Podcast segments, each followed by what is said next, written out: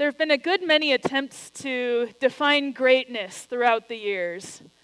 Um, there was one general known as Alexander the Great. Uh, when people speak of something great, they often mean something large, the Great Pyramids of Giza. Others speak of greatness in terms of rising to an occasion. Some refer to Winston Churchill as the greatest Englishman who ever lived. And of course, sometimes it refers to the length of a literary work, the great American novel. That tends to mean it's a doorstop. Greatness has been defined in many ways throughout history, but usually it's something showy. Uh, no better example than one of the older names for Broadway, the Great White Way. That term has fallen out of fashion, and I can see why. Um, but greatness, there are so many ideas about it out there. And yet, Jesus defined greatness in a very particular way. And I believe that Jesus defined greatness in a way that would make Jeeves one of the greatest men who ever lived. Next slide. I forgot to bring the remote up here. This is Jeeves and his master, Bertie Wooster. How many of you out there have heard of Jeeves? I get to introduce you to Jeeves? Okay. Jeeves is a character from a British writer who wrote over a hundred novels in his time named P.G. Wooster. No, P.G. Wodehouse. P.G. Wodehouse. Wooster is the name of the character he wrote. The man on the the man on your right is in theory, the main character of most of these novels, Bertie Wooster. And Bertie Wooster is not the sharpest tool in the shed. Bertie Wooster has a lovely habit of getting himself into complicated and messy social situations involving mistaken identity, involving snatching police helmets, involving uh, pretending to steal a silver cow creamer, uh, and, and there's a parade of colorful characters that go in and out of Bertie's life, such as uh, his two aunts one who's a delight, Aunt Dahlia, and one who is not so much a delight, who says frequently, Bertie, you worm. At any rate, Bertie Wooster, if we looked at classical definitions of greatness, would probably qualify on some level. He's wealthy. He has all the money he could ever find anything to do with. He has influence. He tends to get in prison after um, boat race night and always manages to talk himself out of it. He is from the privileged aristocratic class. And he employs a manservant, a butler, Jeeves. But the Bible, I believe, would define Jeeves as one of the greatest men who ever lived. And there's a reason for that. Jeeves is not just a good butler, he is a great butler.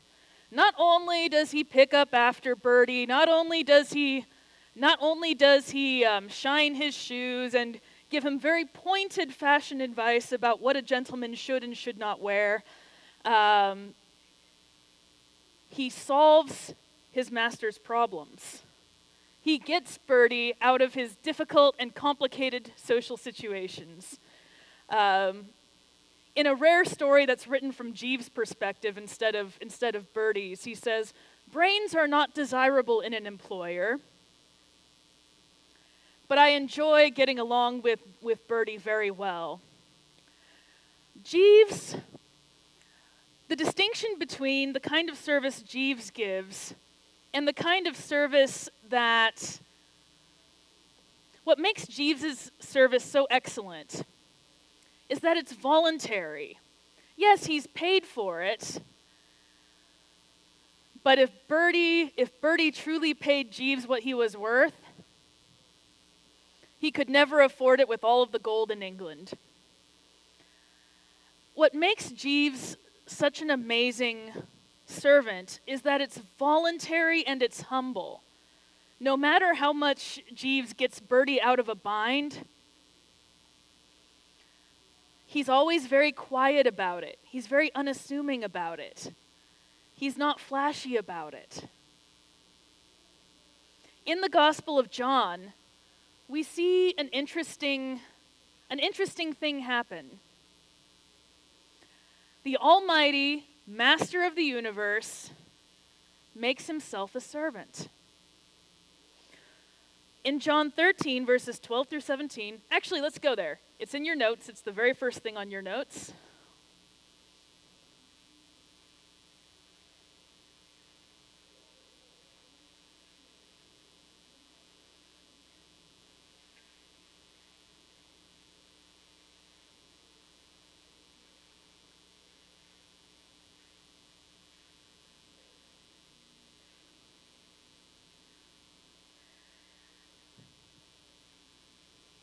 I'm listening to the rustling. All right. It says, When he had finished washing their feet, he put on his clothes and returned to his place. I want to pause there for a second. I want to pause there for a second because this is a detail in this story that we often gloss over. Um, in the process of washing his disciples' feet, Jesus was not so classily well dressed as Jeeves. Jesus removed his outer garment, and he would have been serving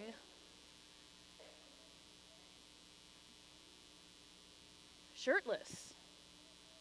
I don't know if there is a taboo against speaking of our Lord and Savior in such a state. But what strikes me about it is that he made himself totally vulnerable and exposed in that way. He, he didn't just humble himself a little. Ah, there we are. He humbled himself a lot. Do you understand what I have done for you? He asked them. You call me teacher and Lord and rightly so, for that is what I am.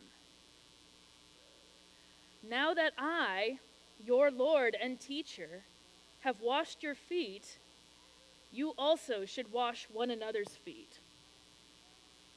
This is not just a little, little radical, this is really radical. This is like what would happen if if Bertie decided to shine Jeeves' shoes and then instructed the English aristocracy to start shining each other's shoes. It's a radical notion, truly radical notion. I have set you an example that you should do as I have done for you. I tell you the truth no servant is greater than his master, nor is a messenger greater than the one who sent him. Now that you know these things, you will be blessed if you do them. So Jesus defined greatness. Jesus defined greatness as voluntary, humble service. Voluntary being a key word here. It's not great if someone's forcing you to render service.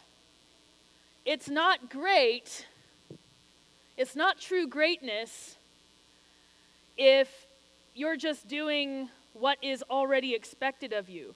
No, true greatness is voluntary, humble service. It's also not true greatness if it's not humble. There is a pattern I've noticed in certain lines of work. I've seen it a lot in denominational work where people get into this battle of who's suffered the most. You know what I'm talking about. Oh, I work these long hours, or oh, I have no weekends, or people get into these weird little competitions to see who's suffering the most, to the point where it's almost criminal in some circles to say, I really love my job and I feel well rested. How many of you feel like it would actually be socially appropriate to say that anywhere? It's not humility if you're boasting about your service.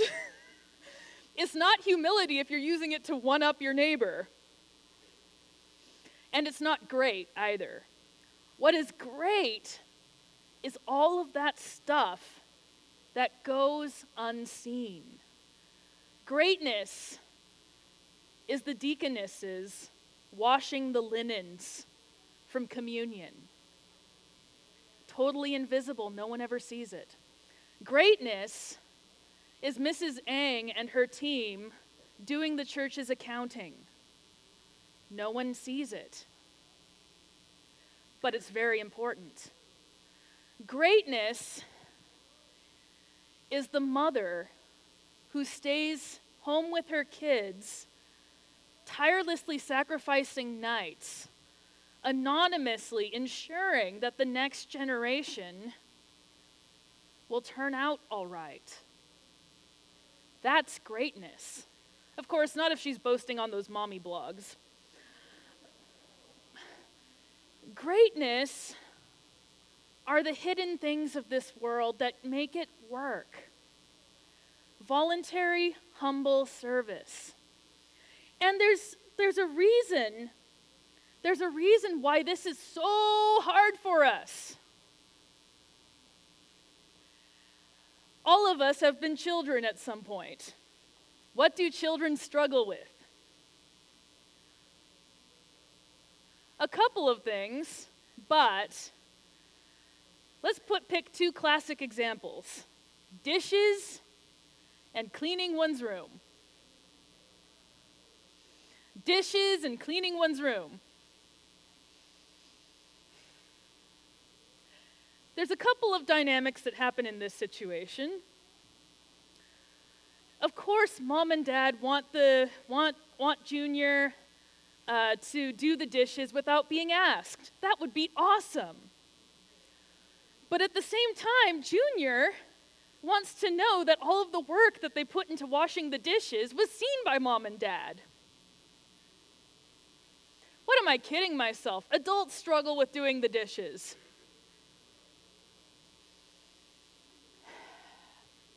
They need to be done.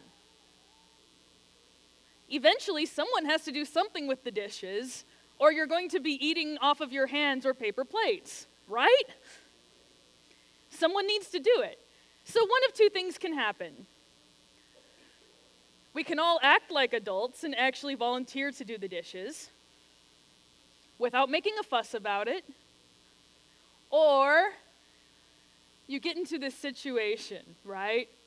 where the pile is slowly growing. As one person walks past it, side eyes the other, then the other person walks past it, side eyes the other, and slowly the stack is growing. The stack is growing until you're practically to that point of eating off of paper plates. And eventually, there's either an argument or a round of rock, paper, scissors. Eventually, it can't be ignored, and someone has to do it. Someone has to do it. And, it, and the long suffering partner who wants to really have something to hold over the other one will give a deep martyr sigh. I'll do it and loudly, loudly scrub those dishes and, and give the other person the stink eye as life moves on. Hopefully, not to be repeated, but some households fall into this pattern. What I'm trying to get at here is that there are things that need to be done, unpleasant tasks, right? And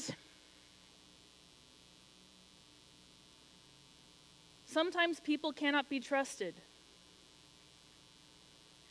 that stinker, and don't worry, I'm not accusing anyone in my household except myself. That stinker who lets the dishes pile up despite your goodwill in staying on top of them is probably going to get away with it. When we get more serious than the dishes, the truth is that some people cannot be trusted. You put your time, your effort, your love into them, and they treat it like it's nothing. Some people cannot be trusted. Actually, I think I was a shade under dramatic when I wrote this. No one can be fully trusted. That sounds a little harsh, but let's think about it for a minute. I heard this great, I heard this great little chat by a famous preacher um, early in my ministry with some concepts that made sense to me. He got these from Proverbs. And he divided the world into three kinds of people the wise, the foolish, and the evil. Now, the evil are the obvious ones. They just want to watch the world burn. They, they will mess with you just to mess with you. That's obviously they cannot be trusted. Then there's the foolish. The foolish are the sorts of people who, um, no matter how many times you advise them on how to do something, they're going to make the same mistake over and over again. For example, um, the dish thing again. No matter how many times you tell this person to do their share of the dishes, they will keep on leaving it there. They will keep doing it. Not because they want to watch the world burn, but because they're foolish. They're foolish. They're just not learning from their mistakes. You see, a mistake a mistake doesn't have to be wasted. I tell I tell the 5th or 8th graders and even my older kids you're going to make dumb decisions when you're young. It can't be helped. You just don't have the life experience to make 100% good decisions all the time. You're going to make dumb decisions. Just try not to make them life alteringly bad, bad decisions. Everyone does stupid things at some point or another. Everyone makes mistakes, and that's where you get into the wise. The wise are those who make mistakes but actually learn from them.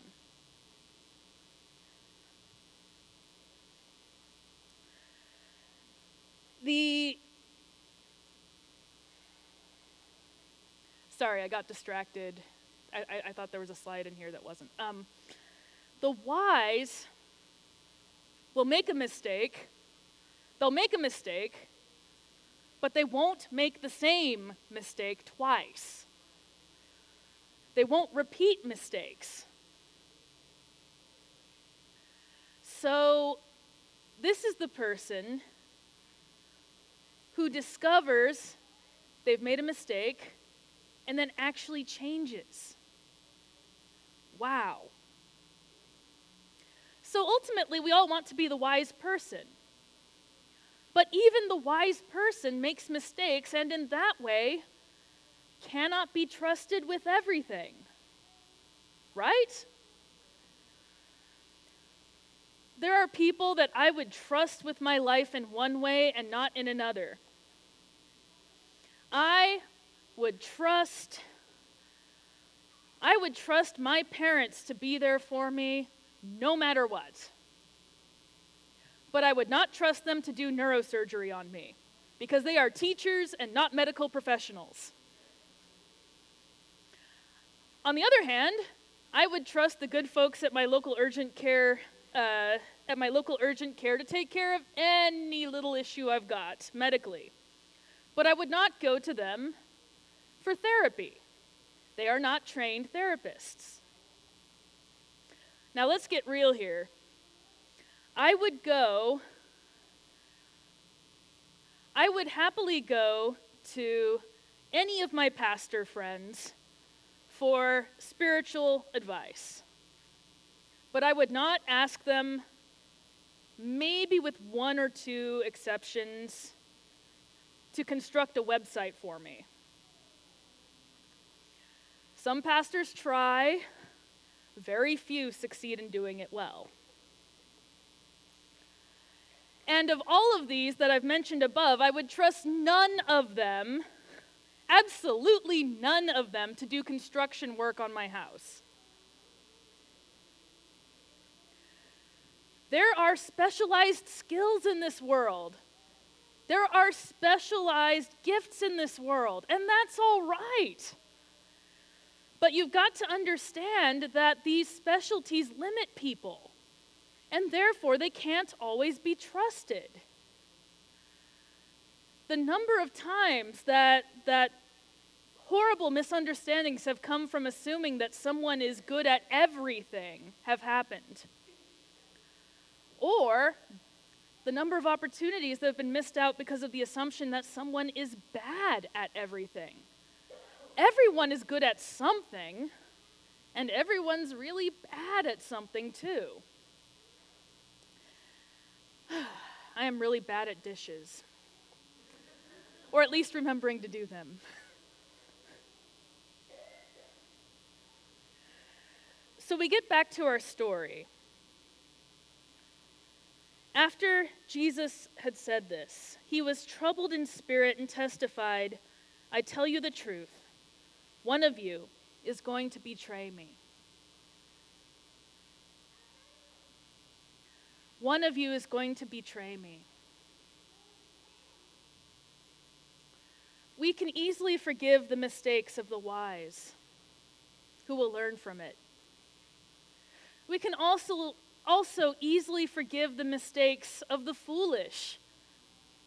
Most of us who have foolish friends know it already and even recognize that each of us has a little bit of foolishness in ourselves. But what is really, really hard to do is to keep doing humble service to the evil, to keep loving those who are genuinely doing evil. And there are complicated, complicated arguments about whether helping someone who is doing evil amounts to contributing to the evil they're doing.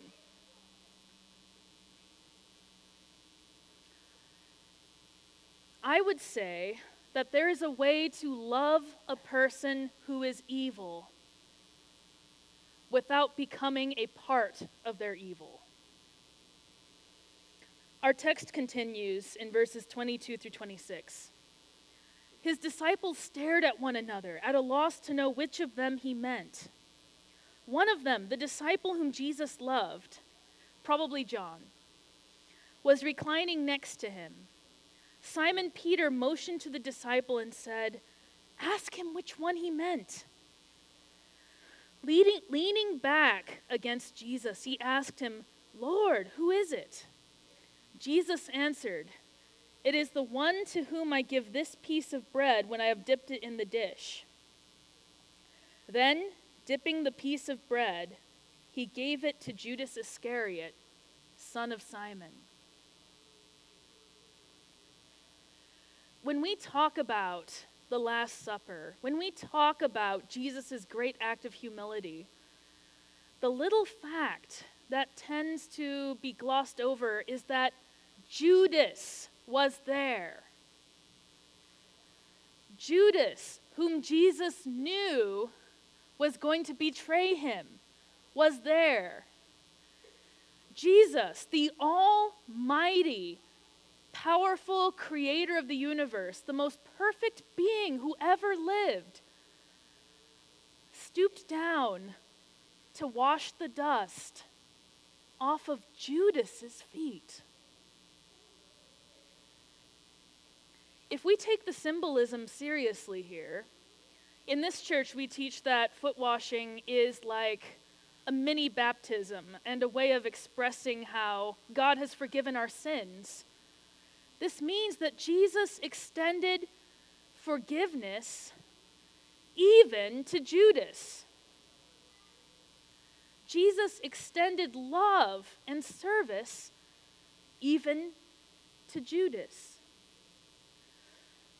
But he doesn't do this blindly. He loves with his eyes open. Love with your eyes open. By this I mean it is not love to love blindly. It is not love to ignore the realities of our untrustworthy human nature. It is not love to pretend that doesn't exist. In most of our pop songs, we, we hear statements like, love is blind, or we hear statements like, can't stop loving that man of mine, as the verses of that song describe what is probably an abusive relationship. It's a great tune, but the verses are. It is not love to ignore the evil in the world. So we love with our eyes open. We love with our eyes open. I hope no one in this congregation is going through this situation, but someone who's married to an alcoholic or a drug user is not loving that person if they are purchasing the substances that are fueling that habit. And they are not loving that person if they are ignoring the reality of that habit. Pretending that everything's just fine does not fix anything, does no one any good.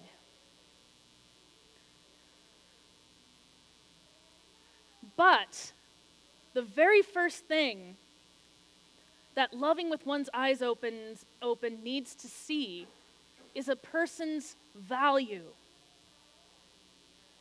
No matter how great in the eyes of the world, no matter how lowly in the eyes of the world, every person has value, is made in the image of God,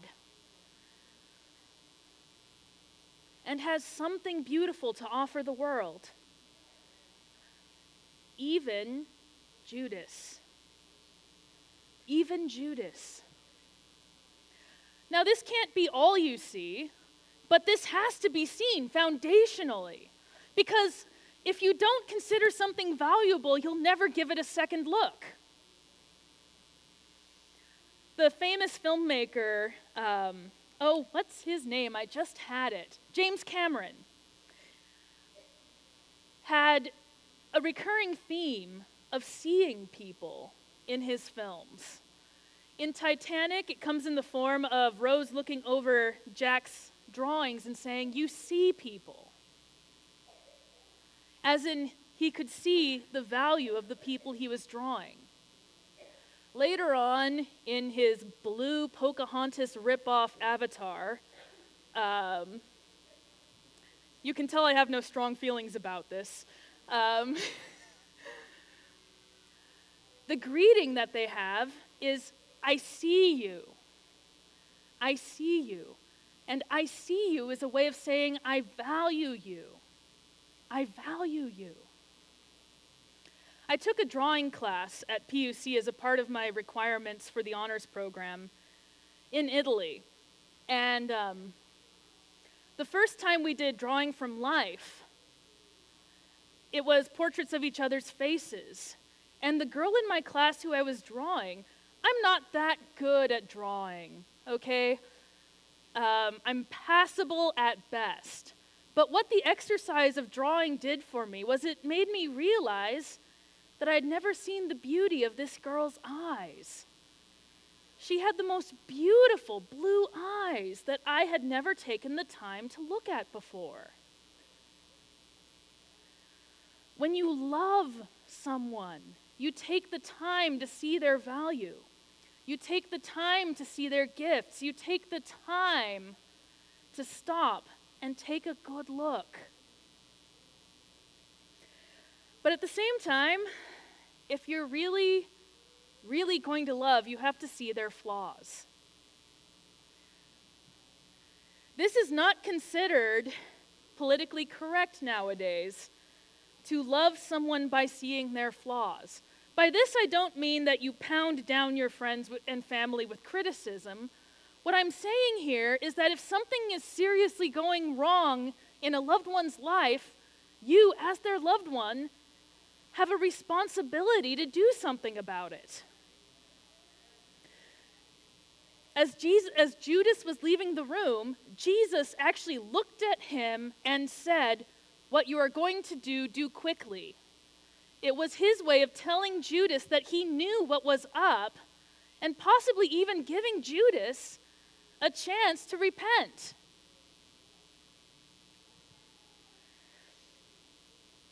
The Bible calls judgment God's strange work. And it's his strange work because he is a God of love and does not like having to cause pain. But sometimes pain is absolutely necessary for growth. I know we've got a few guys here who are between the ages of 12 and 14 who might have a clearer notion than most of us what I'm talking about. Growth in many cases, requires pain. And at that age, some poor fellows grow so fast that they feel the growing pains. By seeing another person's flaws and loving them anyway, you are showing a higher order of love than pretending everything is fine. If you can,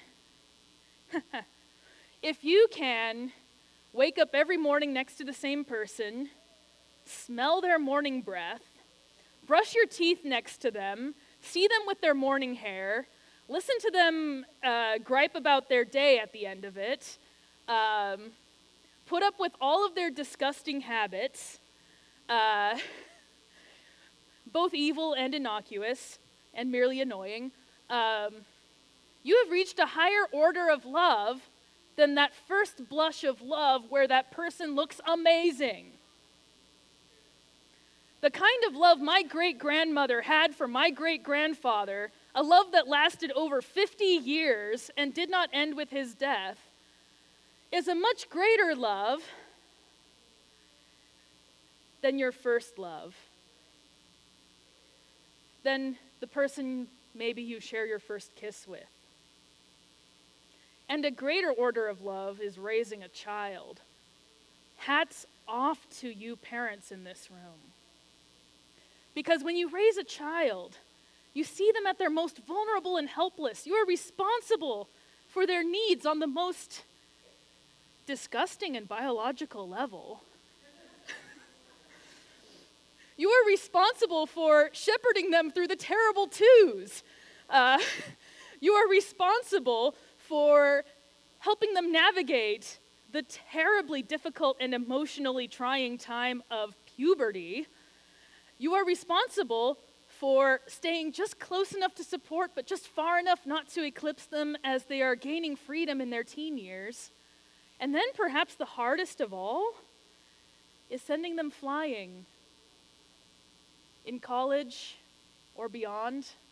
Watching them fly there's joy, but also, do you remember me? Am I still relevant to your life?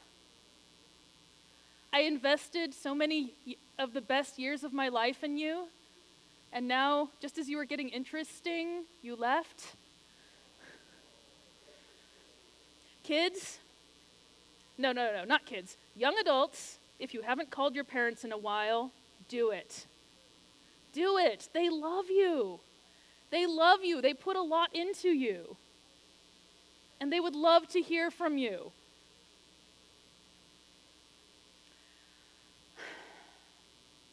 Parenting, marriage, long term friendships and relationships only work if someone is willing to love despite seeing the other's flaws.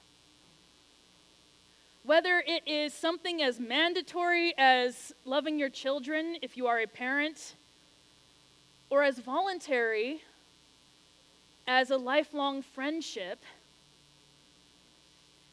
to be successful at a long term relationship, you need to be able to see someone's flaws and love them anyway. But if all you see are the flaws, you're going to get a very dark picture of that person. That is why the ultimate master's degree in knowing another person is not just to see their value and their flaws, but to see their suffering. Everyone, for better or for worse, has their flaws and their value and their specific values as a result of the experiences that have shaped them. And especially a person's flaws often arise from their suffering. You, when you look at someone's value and someone's flaws, you're looking at what's there on the surface. You're looking at the what. You're looking at the what. But when you look at someone's suffering, you're seeing the why. You're seeing the why.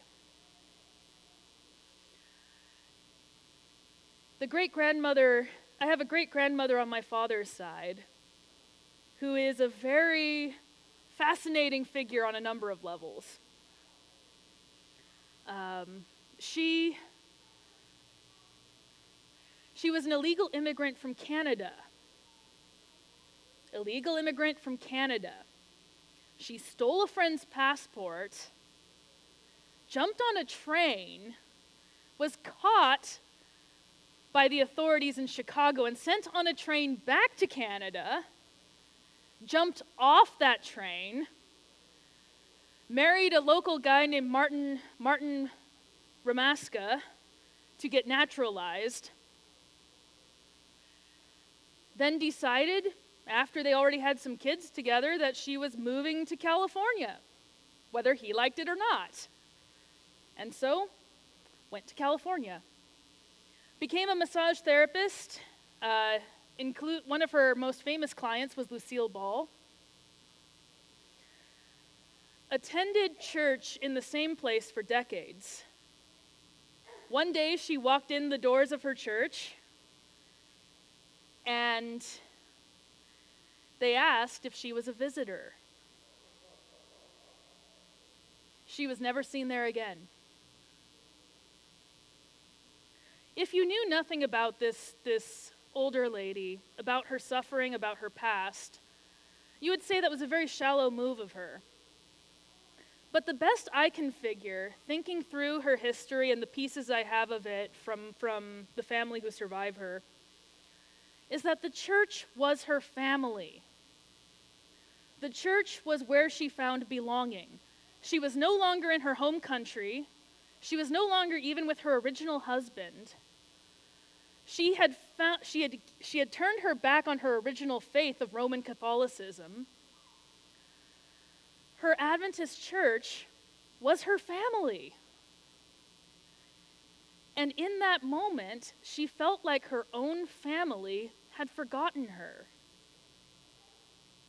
Now, is it reasonable to expect everyone to know everyone all the time?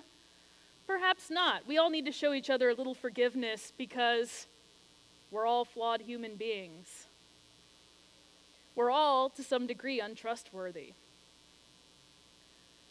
But the unreasonable seeming reactions people have to things often come from a place of suffering. And if we can understand that suffering, we can love them more intelligently. Now, if love sounds like hard work at this point, you're right. Love is the most demanding relational thing you can ever attempt. Love is hard work, the heart is a muscle. The heart is a muscle. And as the children's story showed, it grows over time. As we forgive, as we learn more about people, as we see more, see value, see flaws, see suffering. We must love intelligently. There's this great quote from a secular humanist that says love is the only emotion which requires intelligence. Love is the only emotion which requires intelligence. This isn't the kind of intelligence that is prized in universities. This isn't the kind of intelligence that gets you to pass all of your standardized tests. This is a kind of intelligence that anyone can learn and grow until the very day Jesus decides to take them home. Love is not a binary state. It's not a you love someone or you don't. Love is love is something that builds over time. That starts with a foundation of mutual respect, of seeing someone's value, that is built with the support beams of acknowledging someone's flaws, that is decorated by learning the whys, by learning about the suffering. Love, love is something that we will be practicing throughout eternity. And it will grow, not just until the day we leave this earth one way or the other, but it will grow. It will grow as the millennia roll by on the new earth. As the millennia turn into tens of thousands of years, as the tens of thousands of years turn into millions, and as the, as the millions turn into billions of years, we will be growing in our capacity to love. And that is beautiful. But it all starts here. It all starts now.